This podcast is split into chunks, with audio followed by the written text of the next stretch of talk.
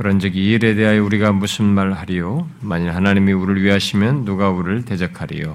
자기 아들을 아끼지 아니하시고 우리 모든 사람을 위하여 내주시니가 어찌 그 아들과 함께 모든 것을 우리에게 주시지 아니하게 누가 능히 하나님께서 택하신 자들을 고발하리요? 어렵다 하신 이는 하나님이시니 누가 정 누가 정죄하리요? 죽으실 뿐 아니라 다시 살아나신 이는 그리스도 예수시 그는 하나님의 우편에 계신 자요 우리를 위하여 간구하시는 자시.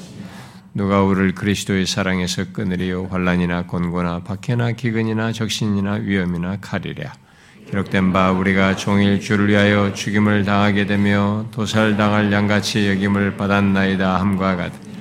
그러나 이 모든 일에 우리를 사랑하시는 이로 말미암아 우리가 넉넉히 이기느니라.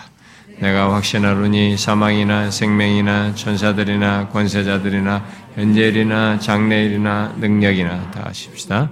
높음이나 기쁨이나 다른 어떤 피조물이라도 우리를 우리 주 그리스도 예수 안에 있는 하나님의 사랑에서 끊을 수 없느니라.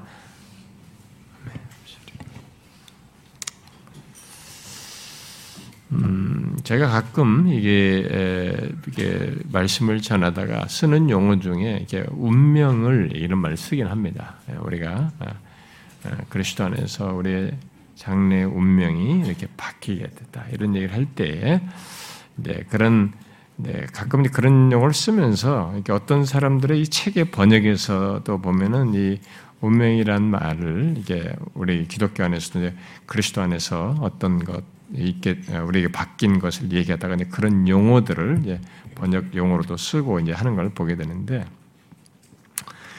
아, 그래서 어떤 사람들은 또 예민한 사람들은 이 단어가 너무 이게 어, 이 기독교보다는 일반 숙명론자들이 이제 그런 용어를 좀 다른 식으로 어, 쓰고 있기 때문에 그런 식으로 이 용어를 우리가 이게 인식할 수도 있고 그렇게 생각할 어, 쓸 수도 있다라고 생각해서 그 단어를 쓰는 데 대단히 조심합니다.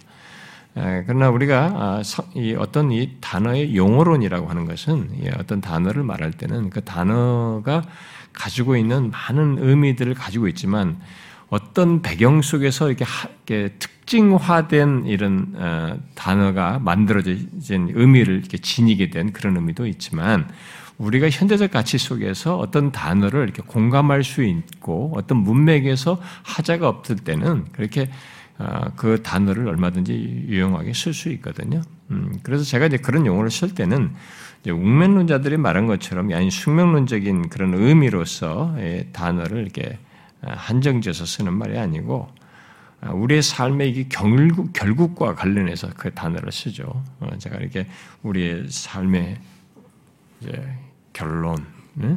그런 궁극과 관련해서 어, 나라고 하는 사람에게 있는 이 인생의 어, 이렇게 여정의 끝자락에서 결론적으로 있게 될 뭐 이런 것과 맞물려서 주로 이제 그 단어를 제가 많이 씁니다. 그래서 이제 그런 것에 대해서 이제 혹시라도 여러분들이 이해를 갖는데 뭐 오해가 없기를 바랍니다. 음, 자, 우리가 이 로마서 이 8장 아, 제법 길게 좀 앞에서보다는 또 약간 이 8장이 로마서 전체의 보석과도 같은 말씀이다라고 해서 우리가 좀 어, 속도를 늦추어가면서 좀 상세히 아, 좀 다뤘는데 네, 오늘 마침내 마지막 부분 38절, 39절을 살핌으로써 8장을 끝내게 됐, 끝내려고 합니다. 아, 우리가 지난 시간에 봤던 것은 아, 예수 그리스도를 믿는 우리의 구원의 확실함을 대답할 수 없는 질문으로 말한 이 다섯 개 중에 이 마지막 내용, 이 35절 이하에서 마지막 다섯 번째 질문을 하고 있는데, 이제 그 5절, 35절 항반절에 말한 질문이죠. 누가 우리를 그리스도의 사랑에서 끊으려? 라로, 라고 이게 시작한 그 질문, 예? 그것이 이제 35절, 39절까지 연결되는데 그 내용이 길어서 한꺼번에 살필 수 없기 때문에 없어서 35절부터 37절만 이렇게 먼저 살폈어요. 그 나머지 부분을 오늘 연결해서 살피려고 합니다. 음, 그, 우리가 지난주에 봤던 35절 하반절부터 36절에 언급된 예, 거기서 말하는 조건들 있죠. 우리가 그래서 사랑에 끊으리요라고 하면서 뭐 환란이나 공고나 뭐 이렇게 하면서 도사를 양같이 여김 받았다라고 하는 이런 내용까지 35절 하반절부터 36절 나와 있는 이런 어떤 그 어떤 조건도 우리를 그리스도의 사랑에서 끊을 수 없다라는 논지로 전개되었습니다. 오히려 그 모든 일에 우리를 사랑하시는 이 예수 그리스도로 말미암아 우리가 넉넉히 이긴다라는 그 내용을 살폈습니다.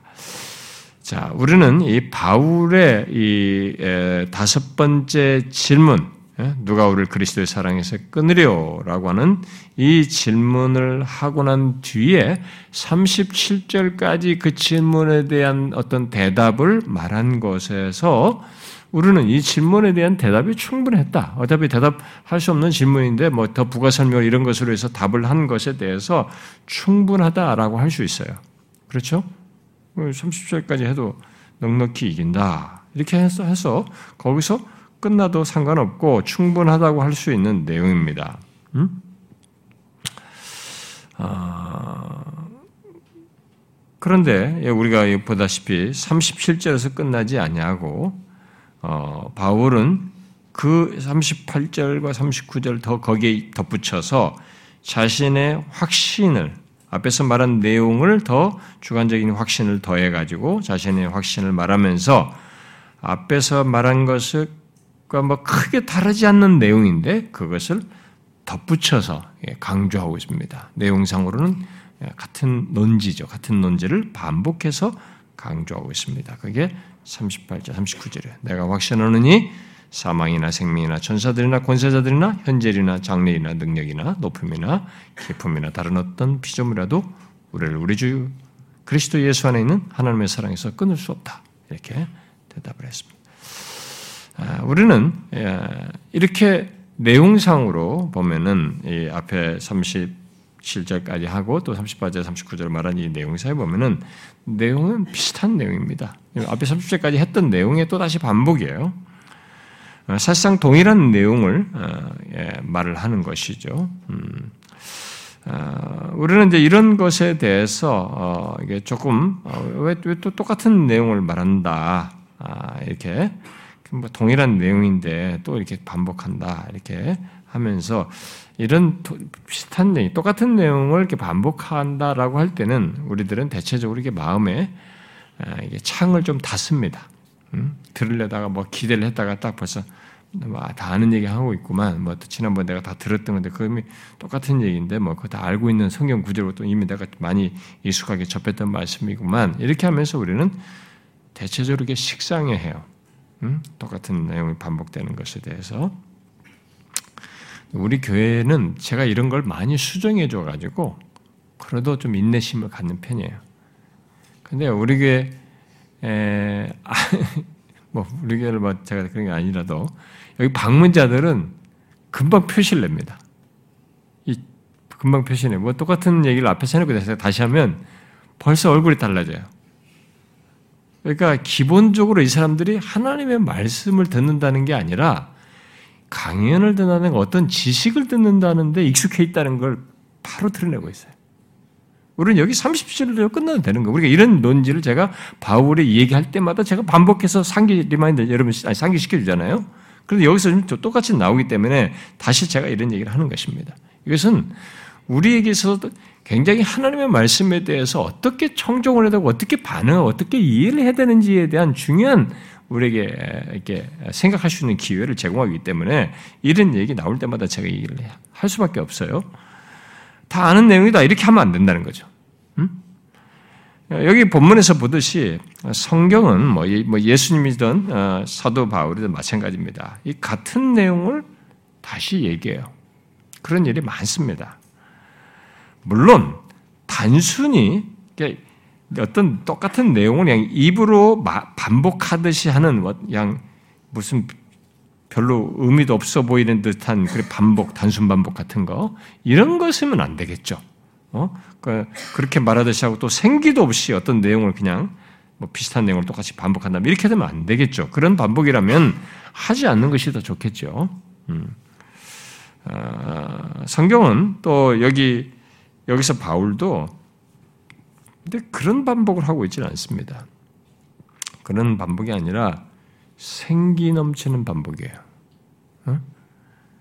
확신에 찬 반복입니다. 마음의 불을 가지고 하는 반복이에요. 어떤 내용상으로도 표현을 달리해가지고 좀 더 부가 설명을 하고 조금 더 풍부하고 부유하게 하기 위한 보완된 반복이에요. 그런 차원에서 반복을 하고 있는 것이죠. 바울은 바로 그런 마음으로 여기 앞에 35절부터 37절에 이어 내가 확신하노니 라고 하면서 그리스도의 사랑에서 끊을 수 없는 그 유사한 내용을 다시 반복해서 강조하고 있습니다. 그게 38절, 39절이에요. 자, 다시 말하죠. 내가 확신하노니 라고 하면서 더 힘주어서 자기에게 있는 그런 확신에 찬 반복을 하고 있는 것입니다. 아, 그런데 여기 지금 내가 확신하노니 라는 이 말은 이제 앞에 바울이 8장 28절에서 우리가 알거니와 라고 말한 것과 조금 차별화시키는 거죠. 앞에 8장 28절에서는 우리가 알거니와 라고 하면서 그리스도인 된 우리 모두가 아는 바를 얘기했어요. 아, 아는 바, 바로 우리 그리스도인의 구원의 확실함을 우리 모두가 아는 그 사실로서 얘기를 했습니다. 아, 강조했었는데, 이제 여기 38절에서는 좀 더 개인적으로 내가 확신하는 것을 말하면서 앞선 내용들에 대한 강조와 함께 이제 정리를 하는 일단락을 짓는 것을 보게 됩니다. 아, 그런데 이 말의 그 시제가 내가 확신하노니라는 이 말의 아, 동사의 시제가 현재 시제로 내가 지금 확신한다라고 하는 것이 어법상으로 맞는 맞아 보여요. 이게, 이게 하는 것이 우리에게 더 맞아 보이는데 내가 지금 확신한다 이렇게 하면서 말을 하는 것이 어법상 맞을 같은데 이 시제가 완료 시제를 쓰고 있어요. 사도 바울이요. 음, 우리말을 번역사하는 기사를 시제가 명확하게 안 나와 있습니다만 완료 시제를 써요. 그 완료 시제를 썼다는 것은 지금 이 사람이 다른 자기 의도를 드리는 거죠. 나는 확신하게 되었고 지금까지 확신해 왔고 그리고 지금도 계속 확신한다는 것입니다. 음? 그만큼 이 지금 확신하는 이 내용이 불변하는 사실이라는 거죠. 확신, 변치 않는 사실이래요.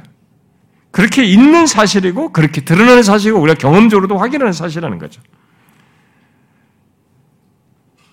그러면서 그가 덧붙여서 그렇게 불변하는 사실로 믿고 확신하는 것을 뒤이어서 말을 하고 있습니다. 바로 확신하느니 라고 하면서 자, 무엇입니까? 아, 이미 35절 하반, 아, 상반절 질문에 그 어떤 것도 그리스도의 사랑에서 끊을 수 없다라고 한 것을 다시 강조하고 있어요. 다시 말하고 있습니다. 아, 그 사실을 바울은 그리스도와 우리 사이를 끊을 수 있다고 말할 수 있는 모든 것을 열거하듯이 곧 가능한 모든 것을 열거하듯이 열거하고 있어요. 여기 30번절과 39절에서 30번절 하반절 어, 사망이나 생명이나 이렇게 가지고 다른 어떤 피조물이라도 라고까지 진짜 가능한 모든 것을 열거하듯이 열거하고 있습니다. 자, 여기 열거된 내용들은 주로 이렇게 짝을 이루고 있어요. 어, 둘씩도 짝을 이루고 있는데 능력은 짝을 이렇게 좀 짝을 이루지 않는 것처럼 보여요. 않는 것으로 보입니다. 이게 그것만 다르고 대부분 짝을 이루고 있어요. 자, 그 짝을 이제 이루어서 이제 좀 보면, 자, 먼저 여기서 첫 번째 짝으로 나오는 것은 뭐예요? 사망이나 생명이나, 그죠? 음, 아, 내가 확신한다. 그리스도 사랑에서 끊을 수 없는데, 사망이나 생명도 그렇다. 이렇게 사망이나 생명이나 자, 여기서 바울의 논지는 어, 사망의 위기나 또 실제 사망하는 일이나 뭐 마찬가지겠죠. 또 생명의 재난, 그야말로 그 어떤 것이 닥친다 해도 그런 어떤 것이 닥친다 해도 그리스도의 사랑은 여전하며 끊어지지 않고 계속된다는 것을 말하고 있습니다.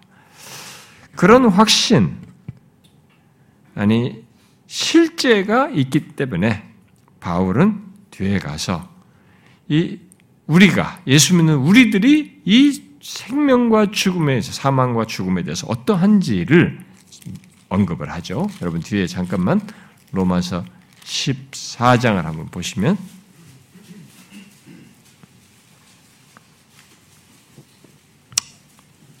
로마서 14장 7절 8절 이거 봅시다. 7절 8절 시작 우리 중에 누구든지 자기를 위하여 사는 자가 없고 자기를 위하여 죽는 자도 없다. 우리가 살아도 주를 위하여 죽고 살고 죽어도 주를 위하여 죽나니 그러므로 사나 죽으나 우리가 주의 것이다. 이렇게 이게 실제에 여기 사망이나 생명이나 이게 이런 것들이 그리스도 사랑에서 우리가 아, 그런 어떤 조건에 있다 할지라도 그리스도 사랑이 사랑이 여전하기 때문에 그런 확신 속에서 여기 실제가 있다는 것 때문에 이렇게 지금 말을 하고 있는 거죠.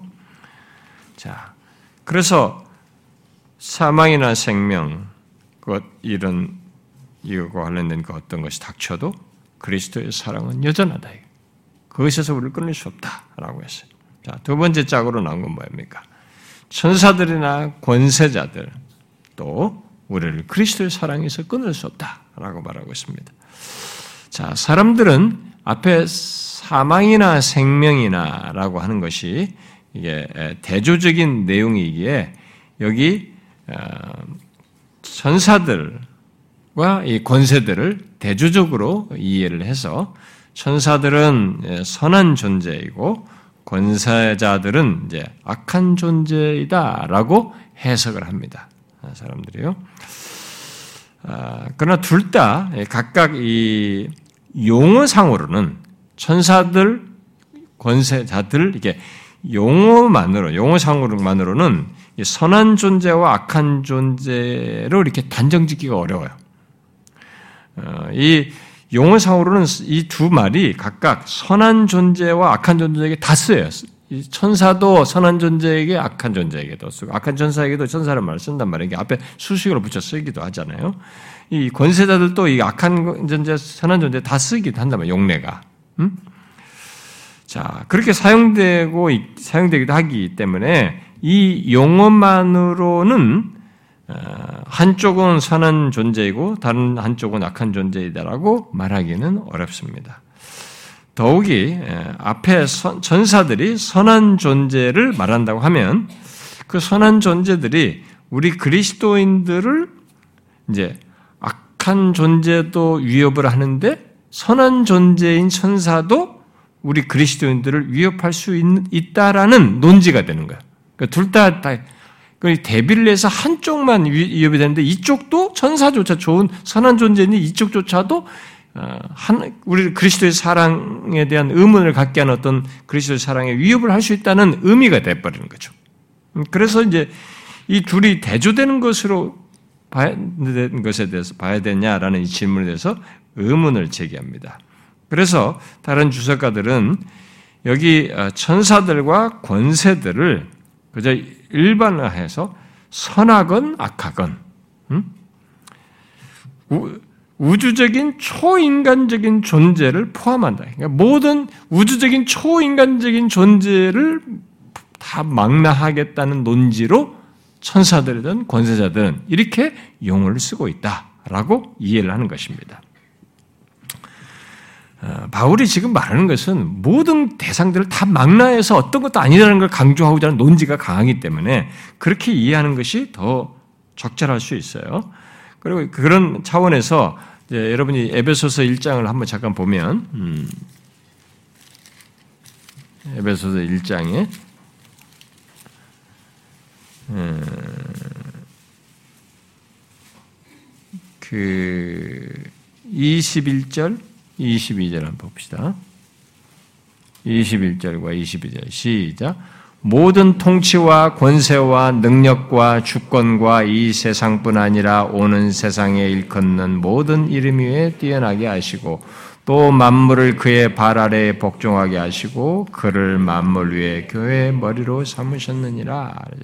여기에 모든 통치, 권세, 능력, 주권, 이 세상, 오는 세상. 이렇게 얘기하면서 모든 것이 다 그리스도께 굴복됐다. 이 얘기를 합니다. 그래서 여기 예비서 1장에서도 말하는 여기 이 언급된 이 대상들도 다 모두 초인간적인 어? 그런 존재들이란 말이에요.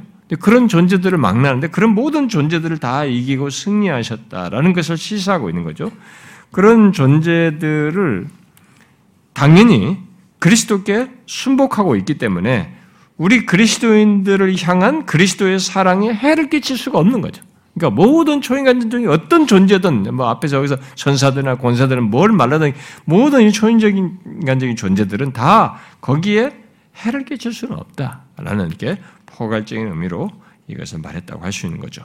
자 그런데 그렇게 해 보면 거기에 설사 선한 천, 뭐 천사, 초월적인 존재, 초인간적인 존재는 악한 존재만 아니라 선한 천사도 있는 거죠. 어? 거기 그러니까 거기까지도 다 굳이 내포할 수 있는 것을 다 이제 망라한다고 보는 거죠. 근데 이 본문이 이게 단순 대조만을 얘기하면 용어가 양쪽에 다 선악 악한 다 용례를 쓰고 있으니까 그렇게 전체를 말한다고 하고 설명할 수 있다는 거죠.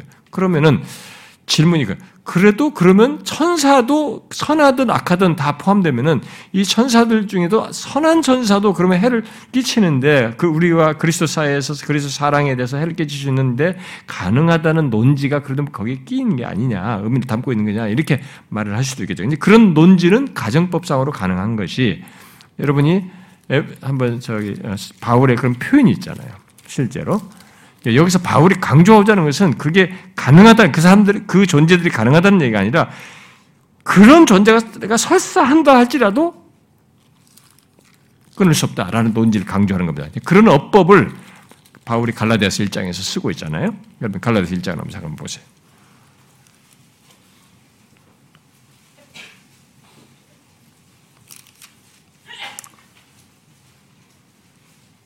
자, 갈라디 1장 8절 한번 보세요. 읽어봐요. 시작. 그러나 우리나 혹은 하늘로부터 온 천사라도 우리가 너희에게 전한 복음 외에 다른 복음을 전하면 저주를 받을지. 하늘로부터 온 천사라 할지라도 라고 할 때는 이게 이제 일반적으로 긍정적으로 생각하는 천사까지도 그렇다고 하면 이런 말이란 말이에요. 내용상으로 여기 보면. 그러니까 하늘로부터 온 천사라 하더라도 가상적으로 그들이 다른 복음을 말한다면 저주를 받았다. 이런 논지를 말하고 있으니까 그런 존재까지 다 망라해서 어떤 것이 할지라도 초인간인 어떤 모든 존재들은 다 우리 그리스도인들을 향한 그리스도의 사랑에 해를 끼칠 수가 없다. 끊을 수 없다. 이렇게 그런 논지로 본문의 천사들이나 권세자들을 말하고 있다는 것이죠. 음? 어, 그야말로 선한 천사들까지도 다 포함해서 어, 그런 일이 우리 그리스도와 우리 사이에서 가능하지가 않다. 그야말로 어, 이제 이런 바울의 말하는 강조의 논지를 여러분 지금 전체 막 열거되는 것 속에서 우리가 열거할 수 있는 모든 것을 다 설명하고자 하는 거예요. 가능하니. 그러니까 거기에 힘을 발휘할 수 있고 뭔가 어떤 것을 할 수 있는 대상들, 조건들이 더 이게 능력을 발휘하고 가능하다고 하는 대상들을 다 망라해서 말을 하는 거죠. 그랬을 때 이런 천사들이나 권세자들을 다 얘기하는 것입니다. 자, 그 다음, 세 번째로 거기에 덧붙이는 것은 현재일이나 장래일, 그리고 높음이나 깊음, 그리고 그 사이에 능력이 언급되고 있죠. 자, 이 내용들은 일반적으로 현재일이나 장래일은 우리가 여러분들이 뭐 기본적으로 상식적으로 다 금방 알 수 있는 내용이죠. 우리들이 경험하는 모든 시간을 시사하는 거죠. 우리가 존재하면서 살아가는 데서 우리에게 아, 사는 시간, 그게 현재든 장래든, 그렇게 시간과 관련해서 말을 하는 것으로 보여지고, 그렇게 일반적으로 해석을 합니다. 그리고 높음과 깊음은 우리가 생각할 수 있는 모든 공간을 뜻한다라고 일반적으로 설명을 해요. 그래서 스토트 같은 사람은 중간에 낀 이 능력을 여기 뒤에 높음과 깊음에 연결해. 능력, 높음, 기쁨 이세 개를 쭉 연결해 가지고 하늘, 땅, 음부를 말한다. 이렇게 높음, 깊음, 어? 예? 높음, 깊음, 하늘, 땅, 음부를 말하는 땅, 땅, 음부로 이렇게 설명하는 말을 시사한다. 이렇게 공간적인 차원에서 가능하다라고 하는 모든 것을 지금 다 망라하는 것으로 이해를 해요. 네, 슈라이너 같은 사람은 여기 능력을 천사들과 권세자들에게 연결해요. 음? 앞에 예, 그거 연결해가지고 이 단어 용례가 그렇게 쓰인 바도 있기 때문에 비슷하게 쓰인 사례가 있으니까 그러면서 천사들과 권세자들과 아, 여기 능력을 다 이 천상적인 권세들을 말한다고 어, 해석을 하면서 여기 능력은 그 중에서 악한 것을 시사한다고 이렇게 해석을 합니다. 자, 저는 이런 뭐 설명이 우리가 명확하게 하는데 어려움이 있다는 것에 대해서 뭐 얼마든지 왜냐하면 용례를 볼 때 그렇고 왜 여기 바울이 오실 때 이, 이게 둘이 짝으르다고 왜 여기 끼었을까라고 하는 걸 때 명확성을 갖기가 쉽지 않기 때문에 아, 이 능력을 뭐 공간과 관련해서 스토트 같은 사람에 의해서처럼 공간과 관련해서 말을 하든 아니면 이 초자연적인 인격적 행위자들로 이해를 하든 여기서 지금 바울이 강조하고자 하는 논지에 따르면은 이걸 이해하는 데는 별 문제가 없다고 봅니다. 왜냐하면 지금 뭐예요? 바울이 여기서 지금 이런 걸쭉 열거하면서 강조하는 건 뭡니까? 우리에게 그리스도와 우리 사이에 그리스도 우리를 향한 그리스도의 사랑에 뭐라도 이렇게 방해를 강하게 미칠 수 있다라고 생, 우리가 생각할 수 있는 모든 실체를 다 망라하는 거죠. 응? 그러니까 우리가 말할 수 있는 그 어떤 대상을 다 망라하는 것 속에 얘기하는 거니까 뭘 이해를 해도 능력을 어떻게 이해하든 그것이 크게 차이는 없어 보여요. 그러니까 그 어떤 것이라 할지라도 우리와 그리스도의 사랑을 끊을 수가 없다. 이렇게 바울은 굉장히 마음에 불타 있습니다. 내가 확신하느니라고 하면서 막 열거할 때 이 사람의 마음은 이미 더 불붙는 마음이죠. 막 확신에 차서 말더 열거라도 하고 싶은 음, 그런 심정에서 지금 가능하다라고 하는 모든 실체를 열거하듯이 말을 하고 있습니다. 그러니까 현재든 미래든 하늘이든 땅이든 음부든 천상의 그 어떤 존재든 초인간적인 악한 행위자라 할지라도 우리를 향한 그리스도의 사랑을 끊을 수가 없다. 거기에 해를 끼칠 수 없다. 이렇게 말한 거죠. 그래서 그렇게 말을 하면서 그 뒤에 더 덧붙일 수 있는 모든 것을 시사하여서 다른 어떤 피조물이라도 라고 더 거기에 연결해서 말을 하죠. 다른 어떤 피조물이라도 앞에 쭉 열간 다음에 다른 어떤 피조물이라도 바울은 앞서서 말한 그런 포괄적인 목록에 이 말을 덧붙여서 우리는 그리스도의 사랑에서 끊을 수 있는 다른 여지, 끊을 수 있는 어떤 여지나 대상이라고 하는 것이 일체 없다. 그런 모든 것을 다 배제하고 있는 것입니다. 그럴 수가 없다. 피조물 중에 모든 영역에 있는 존재나 사물 중 그 어느 하나도 제외하지 않고 다 포함하여 그 어떤 것도 포함한다. 그 어떤 것도 우리를 그리스도의 사랑에서 또 그리스도 예수 안에 있는 하나님의 사랑에서 끊을 수 없다는 것입니다. 여러분은 이 같은 말을 음, 그저 똑같은 말, 다 아는 말을 반복하는 것으로 들립니까? 그렇게 이 지금 이 바울이 지금 뒤에서 붙어 붙여 말하는 38절과 39절이 그렇게 읽혀집니까? 변할 수 없는 사실을 다시 말하고 싶고 말해야 하는 이 바울의 확신, 그의 하트죠. 확신에 찬 이 증거가 여러분들에게 좀 느껴지냐는 거죠. 그런 면에서 어떤 얘기를 하도 하나님이 우리를 이렇게 사랑하십니다.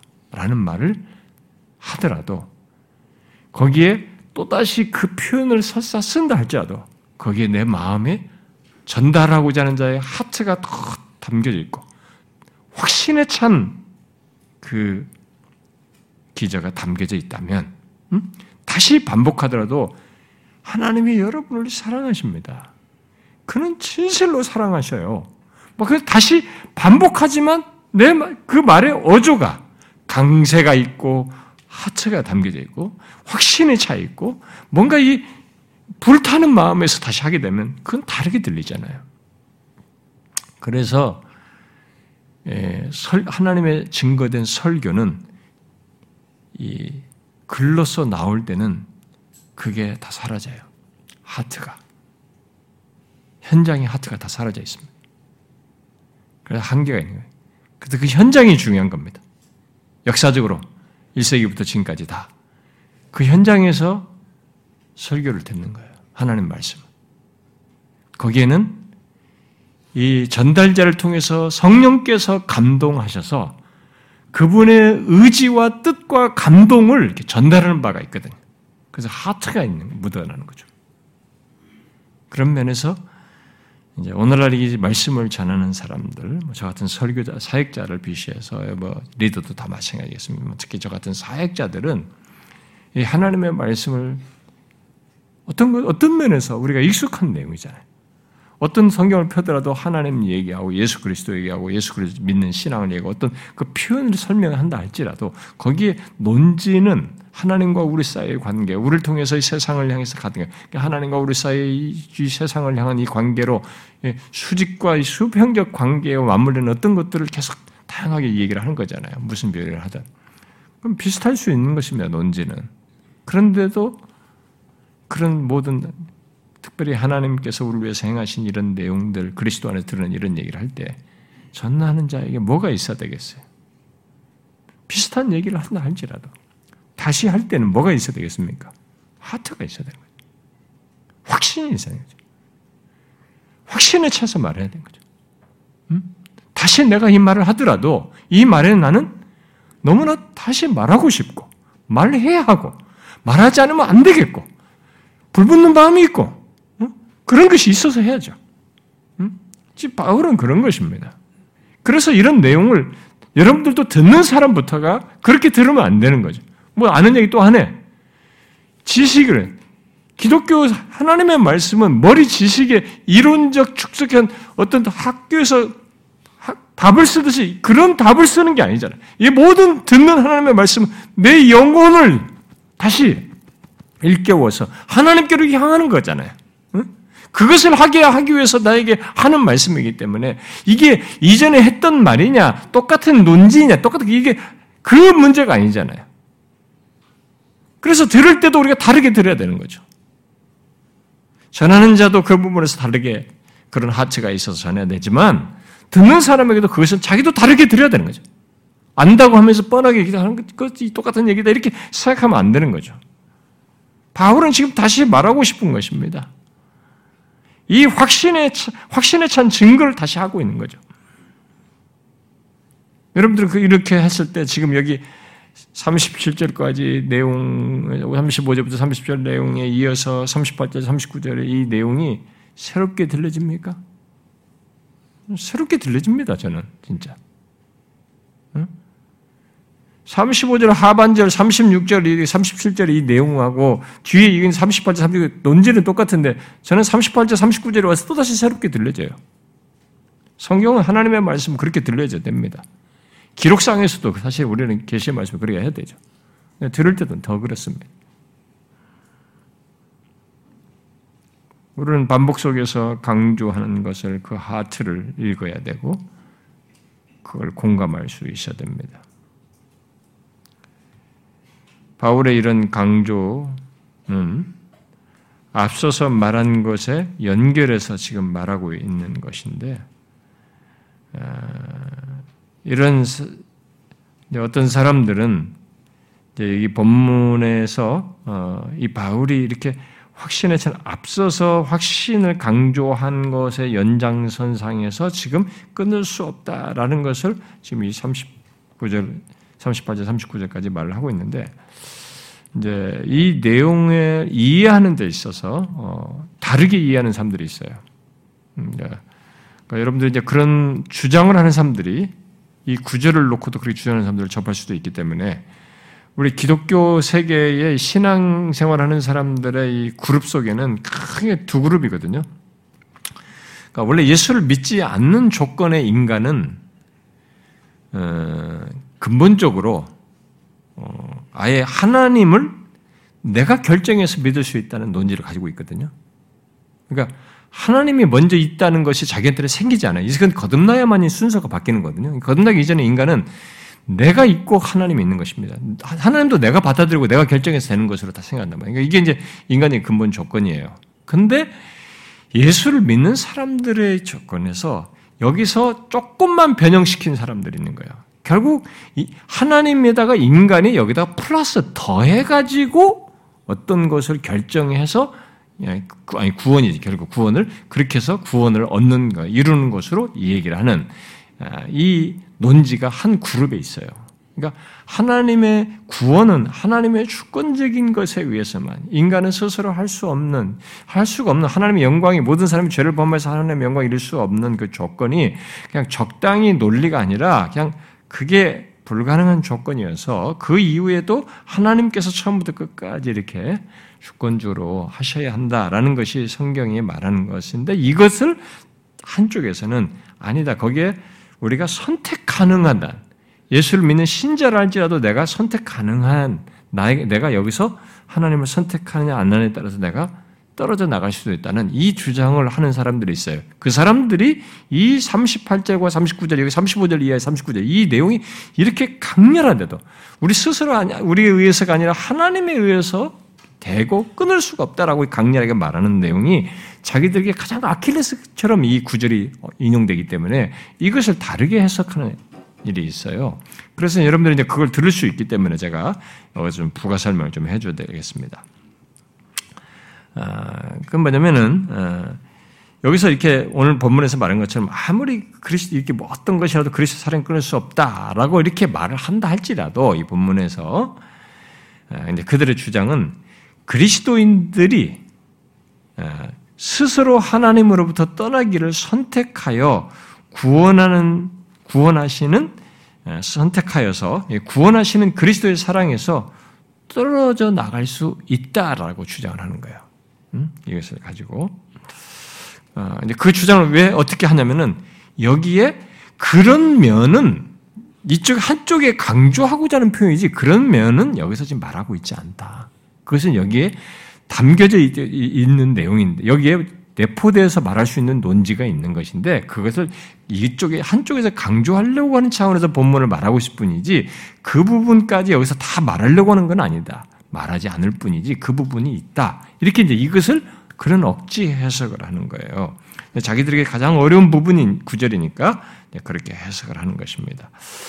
음, 그러나 이것은 자기 생각을 지금 본문에다가 아, 주입하는 거죠. 어, 억지로 자기들이 가지고 있는 그 논지가 여기서 힘들게 하니까 여기서 어, 그걸 어, 억지로 그런 생각들을 집어넣어서 인간편에서 보일 수 있는 반응에 착안해서 주장하는 것인지 본문의 내용이 지금 그걸 말하는 게 아닙니다. 그리고 이 본문은 앞에서부터 쭉 연결되어 있어요. 지금 확신을 강조하는 것 속에 지금 나오는 겁니다. 특히 이미 28장, 8장 28절부터 30절에서 말한 끊을 수 없는 그런 과정 얘기했잖아요. 28절부터 29절, 29, 30절에서 말한 것처럼 우리 구원이 이 끊을 수 없는 과정을 얘기했잖아요. 그 내용과 전혀 그, 그 내용에 지금 연결해서 지금 확신을 얘기하는 건데, 그걸 지금 거부하는 셈이 되는 거죠. 어, 우리가 이미 29, 어, 30절에서 본 대로 하나님은 미리 아신 자들을, 미리 아신 자들, 미리 사랑하신 자들을 결국 어떻게 합니까? 중간에 끊어버려? 어디까지 갑니까? 영화롭게 하는 것까지. 영화롭게 하셨다. 끊어지질 않는 거예요. 그런 논지를 지금 여기 본문을 가지고 이렇게 해석한다는 게 정말 무리한 거예요. 억지 해석을 하는 거죠. 부르시고 의롭다 하신 자가 영화롭게 하, 영화롭게 되지 않는 영화롭게 되지 않을 가능성을 일체 말하고 있지 않습니다. 29절 30절이 하나님은 미리 사랑하신 자 자들과 자들에 대해서 그들을 자신의 언약적인 사랑을 가지시고 미리 하신 자가 사랑하신다고 그랬잖아요. 그런 언약적인 사랑을 가, 지고 나타내시는 거죠. 그래서 영화에까지 이르게 하시는 것을 지금 말을 하고 있습니다. 예, 그런 이런 사실은 그래서 어, 미리 아신 자를 영화롭게 하신다고 이런 얘기를 했을 때 강조점이 뭡니까? 우리가 손을 잡고 손을 잡고 또 놓는 것에 의해서 좌우되는 것이 아니라는 것을 지금 얘기를 하는 거죠.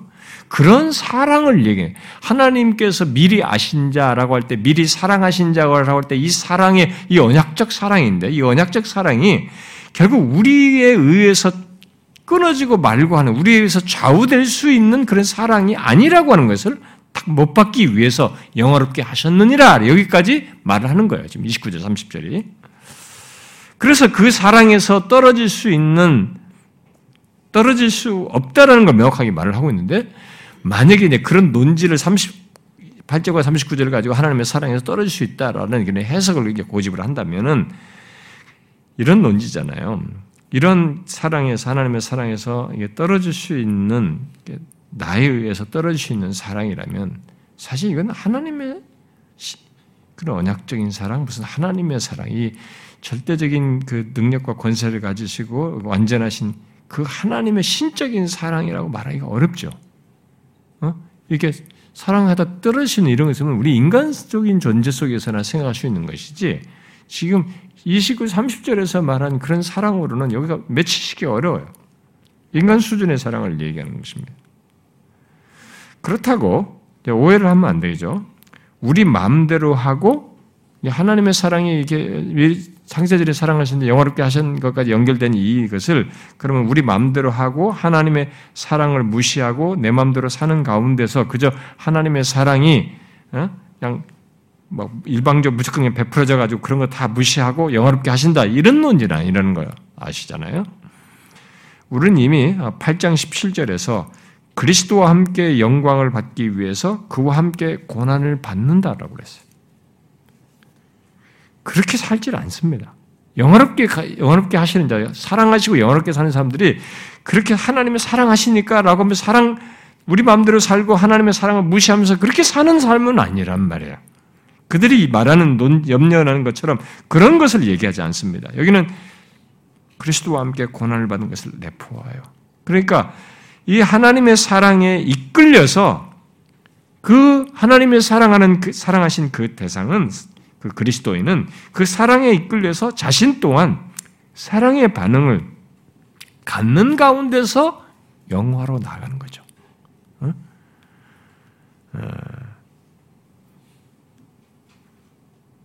그래서 이 8장 앞에 28절에 우리가 어, 이 사랑이 얘기잖아요. 그 사랑에 이끌려서 우리 또한 그 사랑을 하는 것을 얘기하지 않습니까? 우리가 알거니와 하나님을 사랑하는 자. 미리 아신 자는 하나님이 창세전에 사랑하신 자예요. 그 창세전 사랑하신 자는 우리도 하나님을 사랑하는 것입니다. 이게 그게 없이 그런 식으로 이렇게 마음대로 사는 그것은 아니란 말이에요. 그러므로 만일 누가 스스로 하나님으로부터 떠나기로 선택을 하고 선택을 하여서 하나님의 구원하는 사랑에서 떨어진다고 할 어떤 경험과 상태를 갖는다면 진짜 이 사람들이 이 사람들이 그렇게 말하듯이 그런 일이 어떤 사람이 있다면 그래가지고 뭐 그리스도 사랑에서 떨어지는 그런 있다면 그것은 사실상 그가 하나님의 사랑을 알지 못하는 하나님의 사랑의 대상이 아닌 것입니다.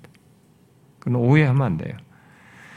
그 관계 속에 있지 않은 사람이기 때문에 떨어져 나가는 것이지 하나님이 사랑하신 사람인데 떨어져 나가는 건 아니에요.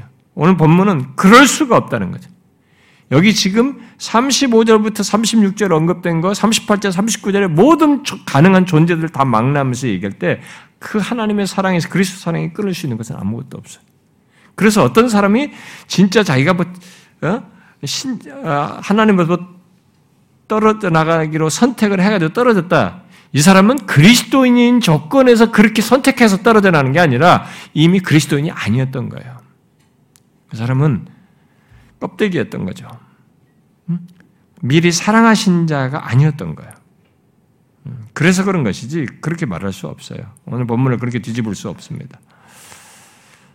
음, 그래서 자신의 선택에 의해서 그리스도인 된 자가 음, 그리스도와의 관계에서 어, 떨어져 나간다고 말하는 이런 것은 로마서에서 말하는 대, 내용이 아닙니다. 바울이 여기서 강조하는 내용이 아니에요.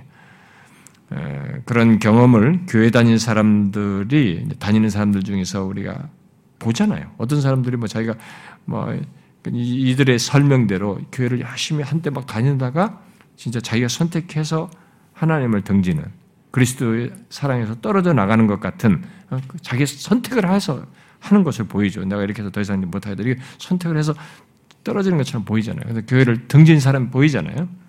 그런 것에 대해서 그 사람을 그리스도인이라고 보고 이 말씀을 거기다가 변형시켜서 이 38절과 39절이 그럴 수 있는 것을 이면적으로 담고 있다고 해석하는 것은 억지 해석이라 이게.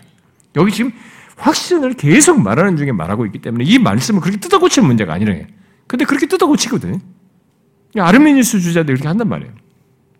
응? 로마 카톨릭도 그렇고 로마 카톨릭이나 아르메니스나 요즘은 세관점까지도 확신, 이 구원의 확신 갖는 것에서 이 사람들은 되게 알레르기, 알레르기 반응이에요. 어, 그건 부, 힘, 불가능한 걸로 얘기해. 어? 그건 모른다, 이게. 카톨릭은 막 전혀 모르는 거예요. 교황조차도 모르는 것이고. 이 말씀을 막 노골적으로 부정하는 겁니다. 로마서에. 로마서 전체 말씀이죠. 사실 특별히 8장에서 강조하고 이 끝부분에 더 강조하는 이것을 전적으로 무시하는 거죠. 그렇지 않습니다. 예, 그리스도, 어, 그리스도 안에 있는 사, 그리스도 안에서 나타나는 하나님의 사랑 또는 그리스도의 사랑이 기계적으로 우리에게 나타나서 우리를 그 사랑에서 끊을 수 없게 한다고 말하는 것이 아닙니다. 이것은 하나님께서 이 그리스도의 사랑에서 끊을 수 없다. 그리스도 안에 있는 하나님의 사랑에서 끊을 수 없다. 이렇게 말했을 때 이것은 하나님께서 충분한 은혜를 부어주시기 때문에 그리스도인 된 자들이 그리스도와 함께 고난을 받으면서도 끊어지지 않고 영화에 이른다. 이 말이에요. 기계적으로 하는 게 아니에요, 지금. 그래서 이게 그러니까 예수를 믿지 않는 사람들은 인간이 이 인격을 가진 존재가 여기에 이렇게 이런 구원에 참여하면서 호응하는 것에 대한 이해가 안 생겨요. 그래서 하나님의 주권과 인간의 책임의 비밀스러운 것이 인간의 이해의 한계점이 있는데 그 부분에 성경이 말하네. 근데 그게 거듭나지 않은 사람에게는 이게 이해가 잘 안 돼요. 지금 여기서 어, 이런 말을 할 때 기계적인 게 아니에요. 음, 절대 그런 것이 아닙니다. 이것은 하나님께서 그렇게 하시는 건데 사랑하신 자를 영어롭게까지 하시는데 그 가운데 영광을 얻기 위해서 고난도 받는단 말이에요. 근데 이 고난 속에는 35절 하반절부터 36절 같은 이런 고난도 있단 말이에요. 그런데 그럼에도 불구하고 거기서 이긴단 말이에요. 그리스도 사랑이 끊을 수 없는 그런 결론이 우리에게 있단 말이에요. 그게 과연 어떻게 가능하냐라는 것에 대해서 지난 시간에 얘기했지만 하나님께서 그리스도께서 충분한 은혜를 부어 주시는 거예요. 그래서 그리스도인 된 자들이 그리스도와 함께 고난을 받으면서도 영화에 이르기에 부족함이 없게 하시는 거죠. 넉넉히 이기게 하시는 것입니다.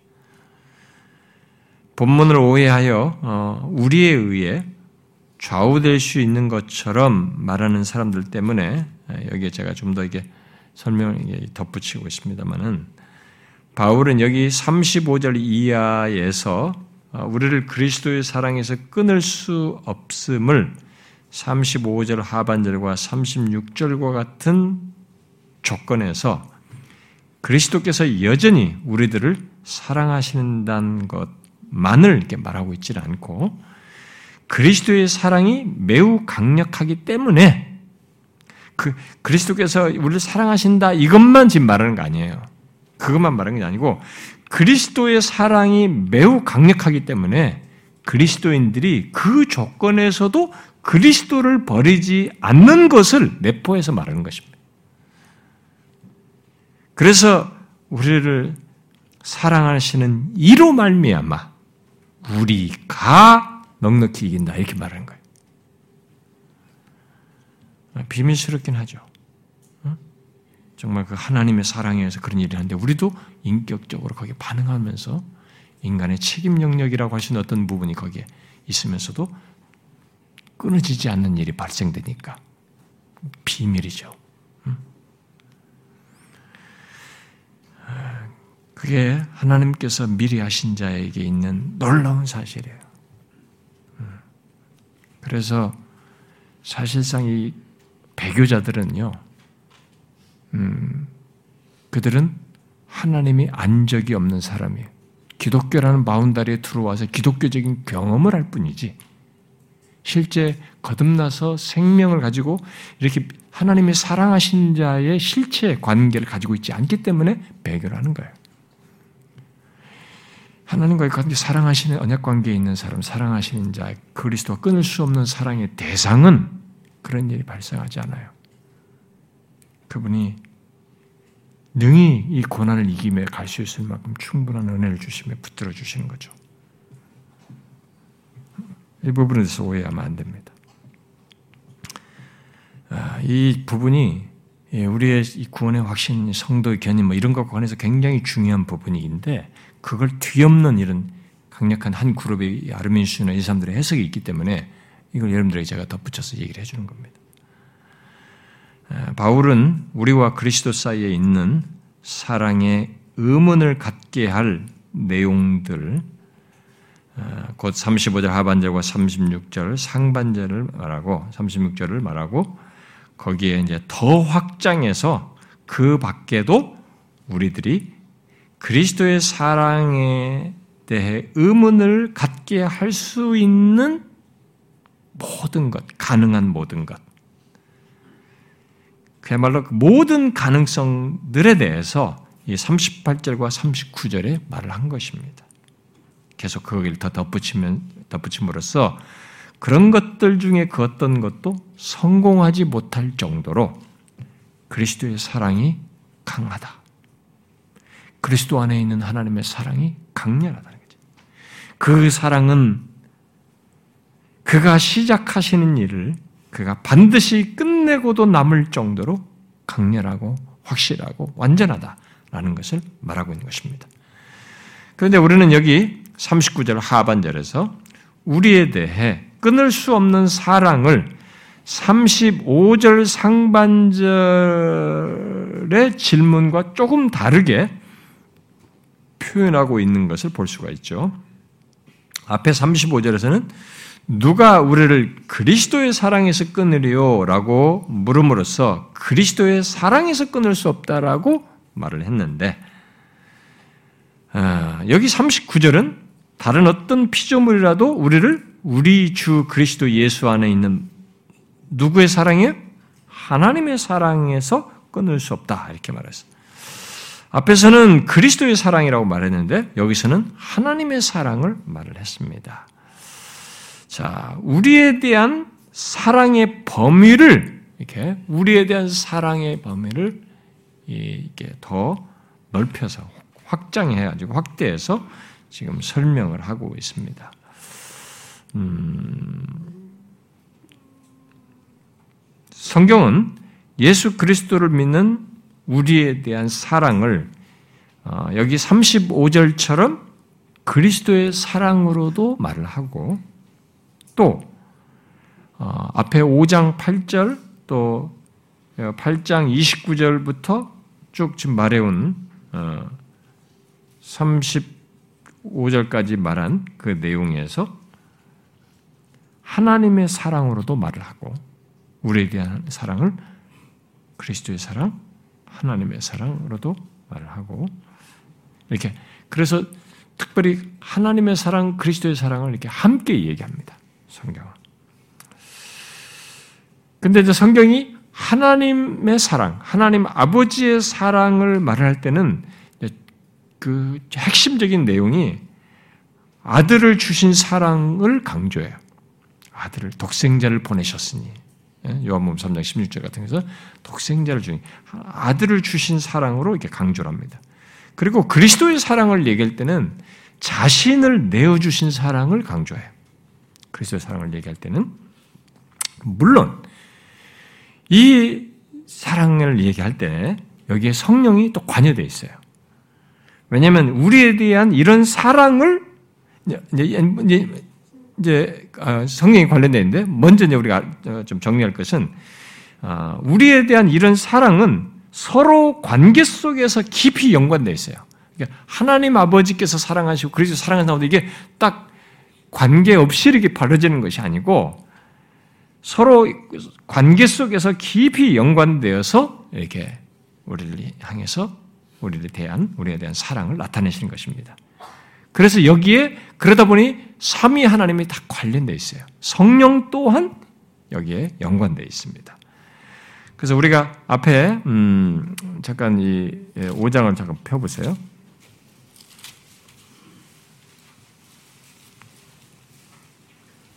5장 어, 그 8절을 먼저 보면 5장 8절 한번 읽어봐요. 시작. 우리가 아직 죄인 되었을 때 그리스도께서 우리를 위하여 죽으심으로 하나님께서 우리에 대한 자기의 사랑을 확정하셨는.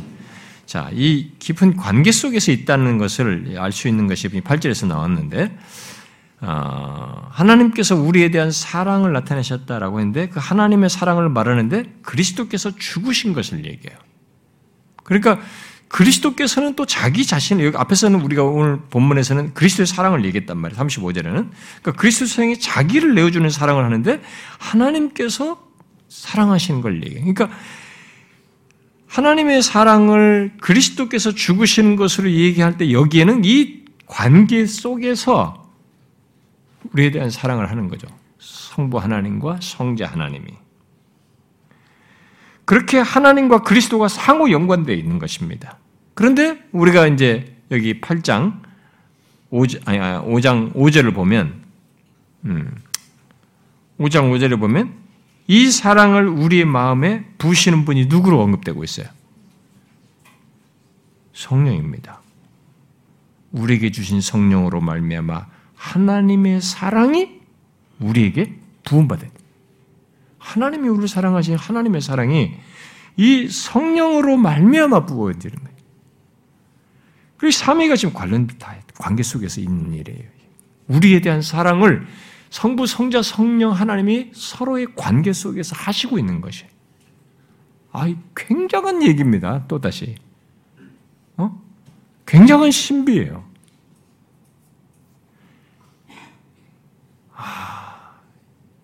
나 같은 죄인을 향한 우리에 대한 하나님의 사랑이 삼위 하나님이 함께 관련해서 갖고 나타내신다는 것을 지금 말해주고 있는 거예요. 이, 이러한 사랑이 성부, 성자, 성령께서 우리를 향해서 실제로 갖고 계시고 나타내시는 사랑이에요. 나타내신 사랑이요. 나타내시고 있는 사랑입니다. 그러니까 실제로 있는 겁니다. 그 실체로 있는 것이죠.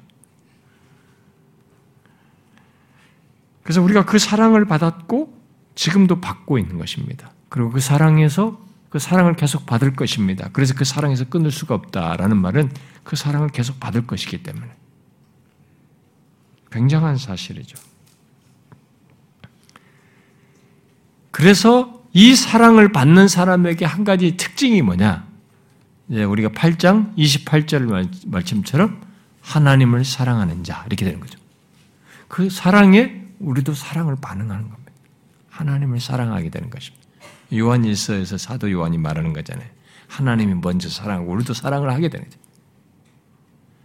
이게 이제 놀라운 성부, 성자, 성령, 삼위 하나님 관계 속에서 우리에 대한 사랑을 나타내죠. 서로 사이도 사랑이 사랑으로 사랑을 하고 계시는데 그 사랑을 성부 선생님께서 우리에 대한 사랑을 나타내십니다.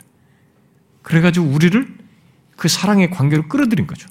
우리도 이제 하나님을 사랑하는 거죠.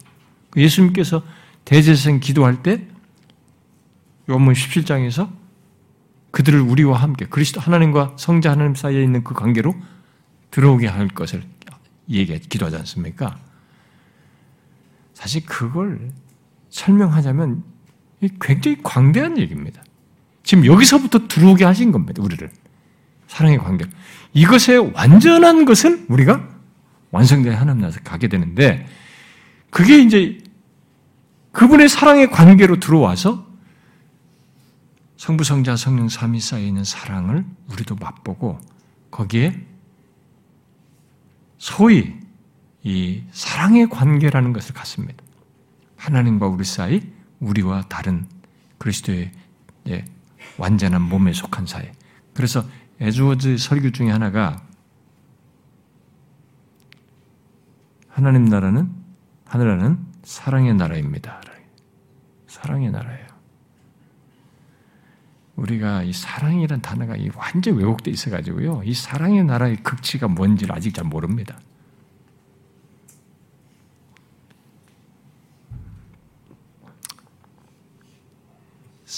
이 미 있잖아요. 아름다움, 뷰티가요. 사랑 속에서 제 모습으로 보이고 제 모습으로 드러나요. 외형으로 드러나는 게 아니라. 그러니까 완성된 하나님 나라에서는 우리가 가지고 있는 외적인 조건으로 우리가 미를 보는 게 아니라 사랑으로 보는 거예요. 제가 갑자기 이 복잡한 얘기를 꺼냈습니다만 큰 덩어리인데 어마어마한 얘기입니다. 제가 하늘나라에 설교할 기회가 올 때 그런 것까지 할 수 있기를 원해요.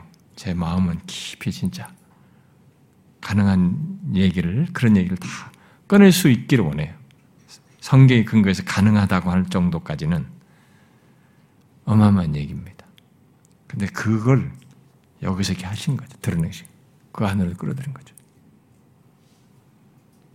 성부, 성자, 성령, 삼위가 우리를 향하여 사랑을 관여하신다고 한번 생각해 보십시오.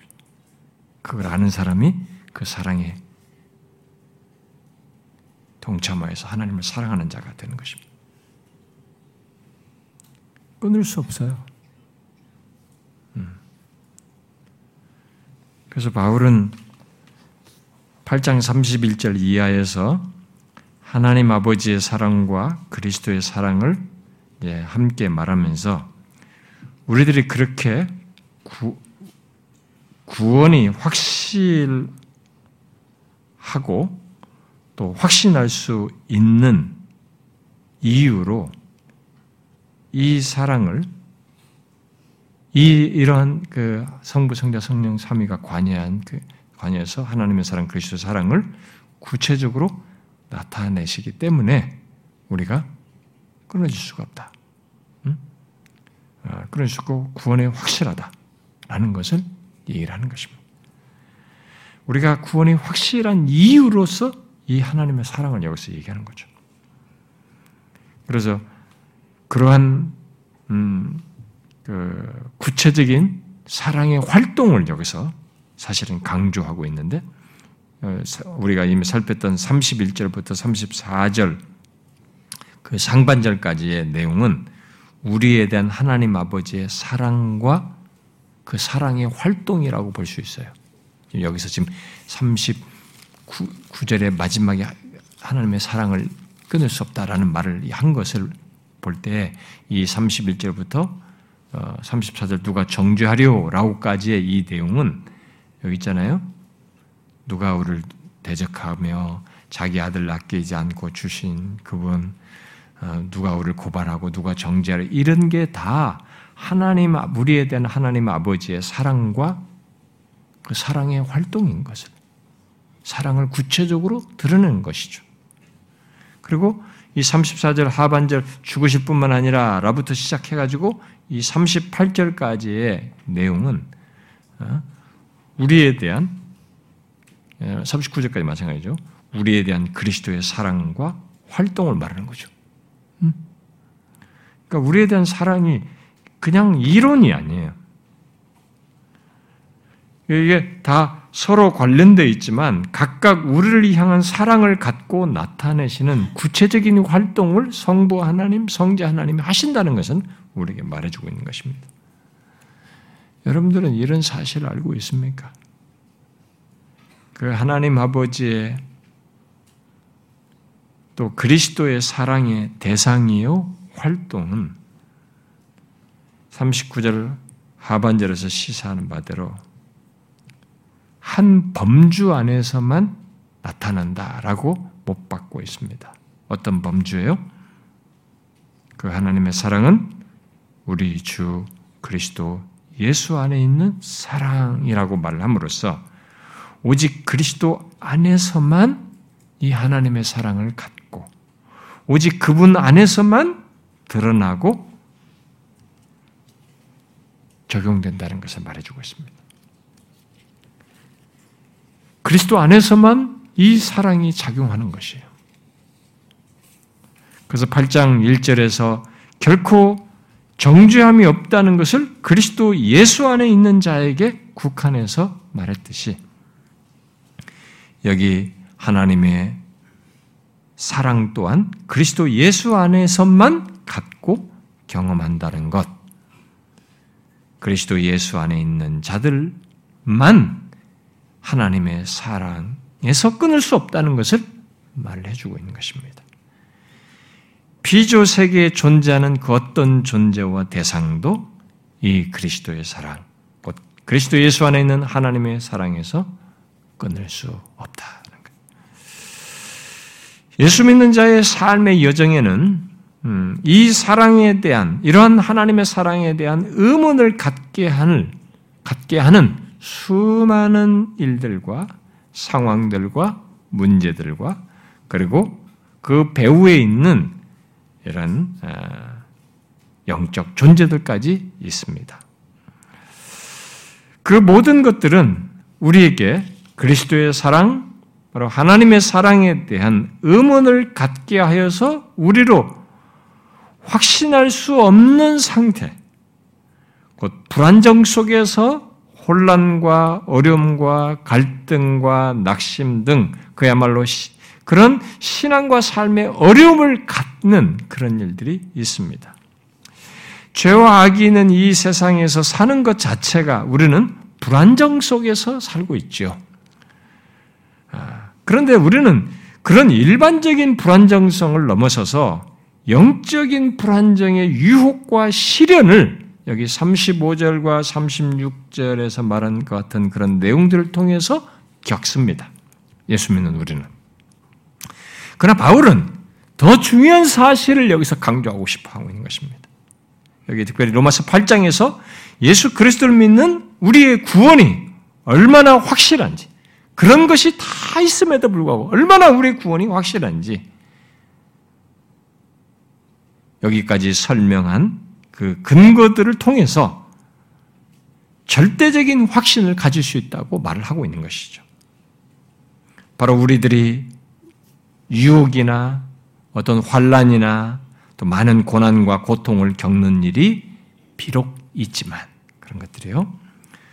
그 모든 것을 이기고 승리할 확실한 이유를, 근거를, 실체를 우리가 가지고 있다는 거예요.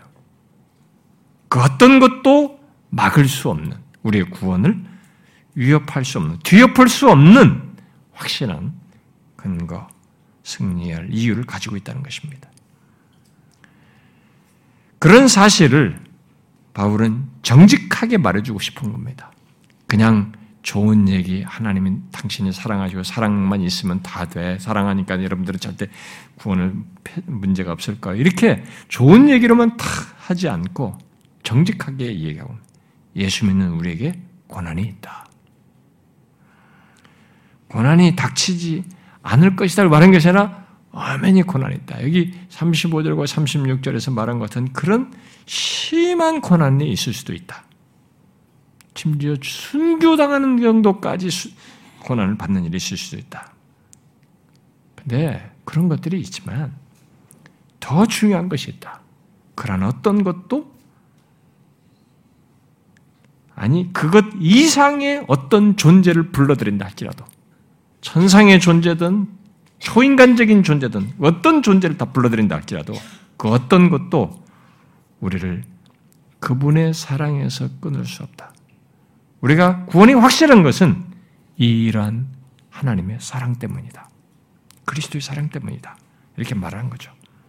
그래서 그렇게 확실하다는 보증으로 말하는 것은 여기서 놀랍게도 다른 것이 아니라 우리에 대한 하나님 아버지의 사랑, 그리스도의 사랑입니다. 단순히 이론과 설명으로서 말하는 사랑이 아니고 실제로 갖고 나타내셨고 계속 나타내시는 사랑이에요. 우리가 이미 로마서 5장 8절을 읽었죠. 어, 그리고 뒤에서 8장 뭐 32절에서도 말을 하고 어, 또 37절에서도 말하는 바처럼 그리스도의 십자가에서 나타났어요. 나타난 사랑입니다. 그리고 성령에 의해서 우리 안에 부어진 사랑이에요. 그리하여서 우리에게 그 사랑에 대한 반응까지 불러일으키게 된 그 사랑입니다. 하나님 아버지의 사랑은 앞에 제가 언급한 대로 31절부터 34절 상반절에서 말한 대로 또 39절에서 말한 대로 우리의 궁극적인 영광에 이르는 것을 막을 수 없을 정도로 강렬한 사랑입니다. 아무도 정죄도 못할, 대적도 못할, 그 정도로 완벽하고 강력하고 충분한 사랑이 아니 무한한 사랑이라는 것을 말하고 있는 것입니다. 우리가 알고 경험할 수 있는 것 중에 지금 여기서 말하는 것보다 지금 여기에 언급된 것보다 더한 것이 있을 수 있을까? 한번 생각해 보세요. 여러분과 제가 알고 경험하는 것 중에, 경험하는 것들 중에 이 세계에 존재든 뭐든지 그런 모든 걸 다 망라해도 지금 여기에 언급된 것보다 더한 것을, 더한 것이 있을 수 있을까? 우리의 상상으로라도 이보다 더한 것을 상상해낼 수 있을까? 생각을 해보십시오. 예수를 믿으면서 이런 사실로 인해서 자신의 구원에 대해서 불확실성을 갖고 불안정성을 갖는다는 것은 뭔가 문제가 있는 것이에요. 이 사랑을 너무 알지 못하거나 이 사랑을 신뢰하지 않기 때문이겠죠. 확신할 수 없다는 것은 할 수는 없 다는 로마 카톨릭이나 아르메니스주의자들이나 이 세관점론자 같은 이런 가르침을 따라서 하나님보다 나의 조건, 나의 어떤 것, 나의 무엇으로 구원을 자꾸 이해하려고 하니까 그 조건 속에서만 구원이 확실하다고 자꾸 간주하려고 하니까 그런 결론에 이르는 것입니다. 근데 여기서 지금 우리 구원의 확실함을 얘기하면서 놀라울 정도로 우리의 무엇에 대해서 그렇게 강조하지 않습니다. 다 주어가 하나님. 하나님에 의해서 이런 구원의 확실함을 강조하고 그러면서 그 하나님의 사랑이 그리스도의 사랑을 근거로 얘기해. 그걸 강렬한 이유로 말하고 있는 것입니다. 우리가 앞서 살핀 우리의 구원에 대한 확실한 증거 28절부터 30절의 내용을 잘 보십시오. 그리고 그에 덧붙여서 확신을 증언한 다섯 개의 질문을 잘 다시 되짚어 보십시오. 이것은 우리가 주 앞에 서기까지 얼마나 우리의 구원이 확실한지를 증언한 최고의 말씀이에요. 우리가 붙들어야 할 말씀입니다. 스토트는 여기 이 다섯 개의 질문에 대해서 어, 다음과 같이 정리했습니다. 바울은 다섯 가지 질문을 임의로 던진 것이 아니다. 그것들은 모두 우리가 믿는 하나님이 어떤 분이신가에 대한 것이다. 그것들은 한데 결합해서 하나님이 우리를 위하심으로 아무것도 그의 목적을 좌기절시키지 않고 또 하나님이 자기 아들을 아끼지 아니하셨으므로 그의 자비하심을 억누르지 않으며 하나님이 그리스도를 통해 의롭다 하셨으므로 그의 택하신 자들을 고발하거나 정죄하지 않고 하나님이 그리스도 안에서 그의 사랑을 나타내셨으므로 우리를 그의 사랑에서 분리시킬 수 없음을 확증해 준다. 그러므로 우리의 확신은 하나님에 대한 우리의 사랑, 곧 연약하고 변하기 쉬우며 비틀거리는 사랑에 있는 것이 아니라 확고부동하고 신실하며 끈기 있는 하나님의 사랑에 있다. 라고 말했어요. 그리고 다음과 같은 시를 덧붙입니다.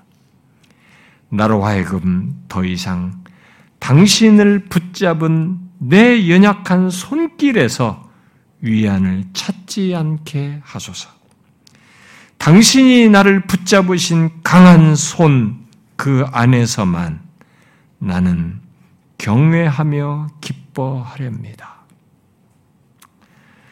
여러분, 본문에서 말하는 하나님의 사랑이라는 강력한 손을 여러분들이 보십니까? 내가 잡는 손, 내가 사랑하는 것보다 더 강력, 강렬하고 완전한 이 하나님의 손을 보느냐는 거예요. 예수 믿는 자는 그걸 봐야 되는 것입니다. 그 손을 봐야죠.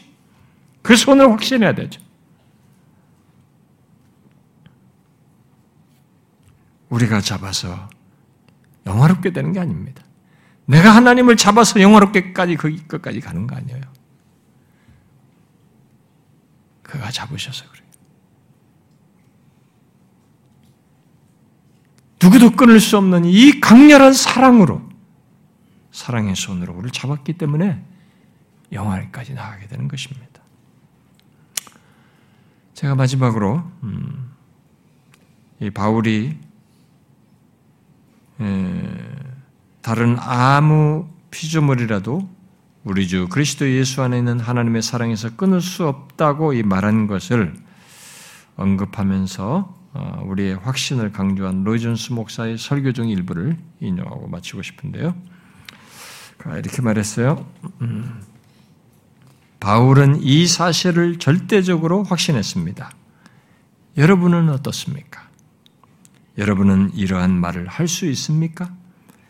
만일 여러분들이 나는 그런 논리를 잘 모르겠다라고 말한다면 여러분은 확신치 않고 있는 것입니다. 여러분은 아직도 여러분을 바라보고 있는 것입니다.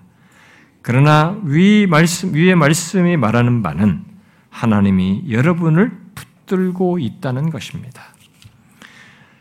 여러분은 자신을 바라보지 마십시오. 그 밖에 다른 것을 바라보지 마십시오.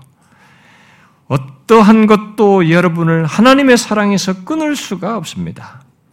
내가 확신하노니 여러분도 그러한가요? 제가 말한 것이 여러분에게 쓸데없는 것입니까? 여러분은 아직도 하늘에 갈 것이라고 말하는 것이 주제넘은 일같이 보인다고 말하시렵니까? 만일 그러하다면 여러분은 아직도 여러분 자신을 바라보고 있는 것이며 여러분의 삶을 바라보고 있는 것입니다. 그리고 여러분이 행하는 일을 바라보고 있는 것입니다. 주제 넘는다고요? 사도가 말하는 차원에서 말하는 것은 주제 넘은 표가 아닙니다. 그러한 일을 하는데 실패하는 사람들은 하나님의 말씀을 믿지는 않는, 믿지 않고 있는 것입니다. 바울은 자기가 하나님을 믿 기 때문에 이 모든 것을 확신할 수 있다고 말한 것입니다. 그리고 그는 주 예수 그리스도에 의하여 설득을 당한 것입니다. 그는 더 이상 자신의 느낌이나 자신의 연약한 이해의 차원에서 생각하지 않는 것입니다. 하나님의 뜻에 관한 위대한 진실들을 논리적으로 생각하여 보십시오. 그 뜻을 이루기 위해서 하나님이 행하신 모든 것들을 논리적으로 생각해 보십시오. 하나님이 우리를 사랑하시는 그 사랑 외에는 문제가 없습니다.